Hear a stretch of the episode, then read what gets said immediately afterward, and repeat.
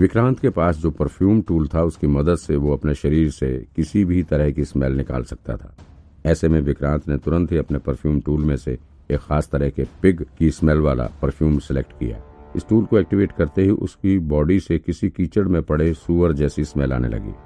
अब तक वो जंगली कुत्ता विक्रांत के ऊपर अटैक करने ही वाला था कि जैसे उस कुत्ते की नाक में विक्रांत के शरीर की स्मेल गई, वो तुरंत ही दूसरी तरफ़ मुड़ गया। लेकिन अब समस्या उस लड़की के लिए खड़ी हो गई। क्योंकि अब इन दोनों कुत्तों के निशाने पर वो लड़की आ चुकी थी ये दोनों शिकारी कुत्ते बड़ी खूंखार नज़रों से उस लड़की की तरफ़ बढ़ने लगे। वो खुद को संभाल पाती, इससे पहले ही इन दोनों कुत्तों ने उसे उस पर हमला कर दिया। विक्रांत ने मौका देखते ही उस लड़की को खींचकर खुद की बाहों में भर लिया। एक बार के लिए तो वो कुत्ता उसके पीछे भागता हुआ आया, लेकिन जैसे उसकी नाक में स्मेल गई, वो फिर से दूसरी तरफ़ मुड़ गया।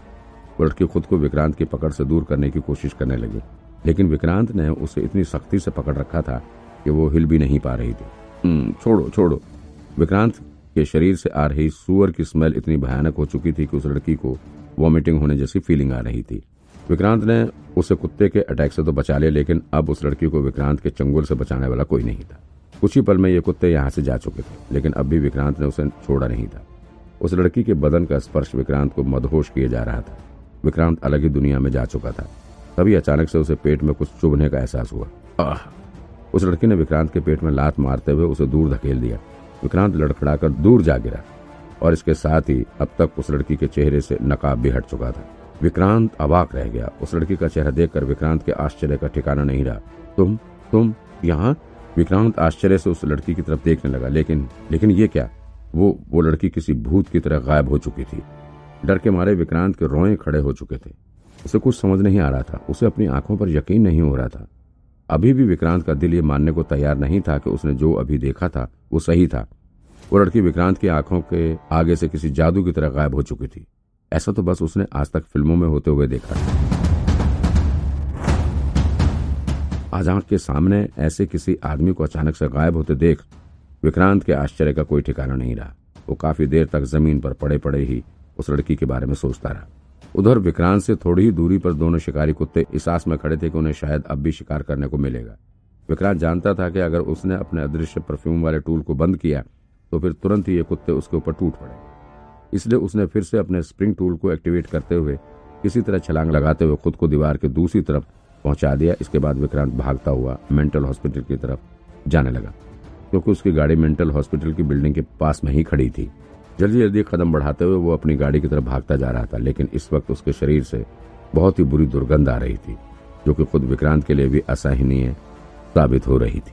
ऐसा लग रहा था जैसे मानो खुद विक्रांत जंगली सुअरों के साथ बैठकर मैला खा के आ रहा शरीर से आ रही इस दुर्गंध की वजह से विक्रांत को सांस लेने में भी तकलीफ़ हो रही थी। एक बार के लिए तो उसे लगा कि ये दुर्गंध उसके कपड़ों से आ रही है तो उसने अपना जैकेट निकालकर हाथ में ले लिया, लेकिन फिर भी ये दुर्गंध आनी बंद नहीं हुई थी, क्योंकि अदृश्य शक्ति ने यह दुर्गंध उसके कपड़ों में नहीं, बल्कि शरीर में घोल रखा था। अब तक विक्रांत मेंटल हॉस्पिटल के बाउंड्री वॉल के पास पहुँच चुका था। उसकी गाड़ी इस बाउंड्री वॉल के ही बगल में खड़ी थी। विक्रांत अपनी गाड़ी में बैठने जा ही रहा था कि तभी उसे याद आया कि यहाँ से भागते वक्त उस लड़की का बैग फट गया था और काफ़ी सारी दवाइयाँ ज़मीन पर बिखर गई थी। तो विक्रांत ने तुरंत ही दवाई गिरने वाली जगह पर जाकर उसे ढूंढना शुरू कर दिया। वहाँ जाकर उसने देखा तो पता चला, अभी भी दवाई बिखरी पड़ी हुई थी। उस लड़की ने दोबारा आकर इस दवाई को उठाने की कोशिश भी नहीं की थी। विक्रांत ने उसके फटे हुए बैग समेत सारी दवाइयों को उठाकर अपनी गाड़ी के पीछे की सीट पर डाला और फिर तुरंत ही आकर ड्राइविंग सीट पर बैठ गया। गाड़ी में बैठने के बाद फिर से विक्रांत को यह स्मेल परेशान करने लगी, क्योंकि गाड़ी के भीतर सारी खिड़कियाँ बंद थी। ऐसे में अब यह दुर्गंध पूरी गाड़ी में फैल चुकी थी। विक्रांत ने तुरंत ही गाड़ी की विंडो खोलते हुए इसके एयर प्यूरिफायर को भी चालू कर दिया, ताकि यहाँ की हवा में फैला हुआ दुर्गंध दूर हो सके। इसके साथ ही विक्रांत ने तुरंत ही अदृश्य शक्ति के सिस्टम को खोलकर वहाँ से स्टूल को जबरन बंद कर दिया। परफ्यूम तो बंद हो चुका था, लेकिन उसकी दुर्गंध ने सांस लेना मुश्किल कर रखा था। लेकिन थोड़ी देर बाद गाड़ी के भीतर एयर प्यूरिफायर चलने की वजह से इस दुर्गंध का असर खत्म हो चुका था। अब जाकर विक्रांत के दिमाग ने काम करना शुरू किया। फिर से विक्रांत को उस लड़की की याद आ गई। विक्रांत उस लड़की की शक्ल देखकर इस वजह से काफ़ी ज़्यादा शॉक्ड रह गया था, क्योंकि उसने पहले भी उस लड़की को कहीं पर देखा हुआ था। जब उस लड़की की शक्ल विक्रांत ने देखी तो उसे एक पल भी नहीं लगा कि उसने कहा उस लड़की को देखा हुआ था। दरअसल, जब विक्रांत पहले इगतपुरी वाले टॉम्ब मर्डर केस पर काम कर रहा था, तब उस वक्त उसे एक लड़की की डेड बॉडी भी मिली थी। उस लड़की को सब लोग बेबे के नाम से जानते भी थे। उसका मर्डर साल उन्नीस सौ चौरानवे में हो चुका था और उसकी डेड बॉडी को एक कब्र के भीतर नए ड्रेस में रख के पैक किया गया था। उस लड़की का असली नाम क्या था, ये तो विक्रांत को नहीं पता था। क्योंकि बस उसका नाम बेबे ही उसने सुना था, क्योंकि विक्रांत ने कई बार इस लड़की की फ़ोटो देखी हुई थी। इस वजह से उसे पहचानने में विक्रांत को जरा सी भी तकलीफ़ नहीं हुई।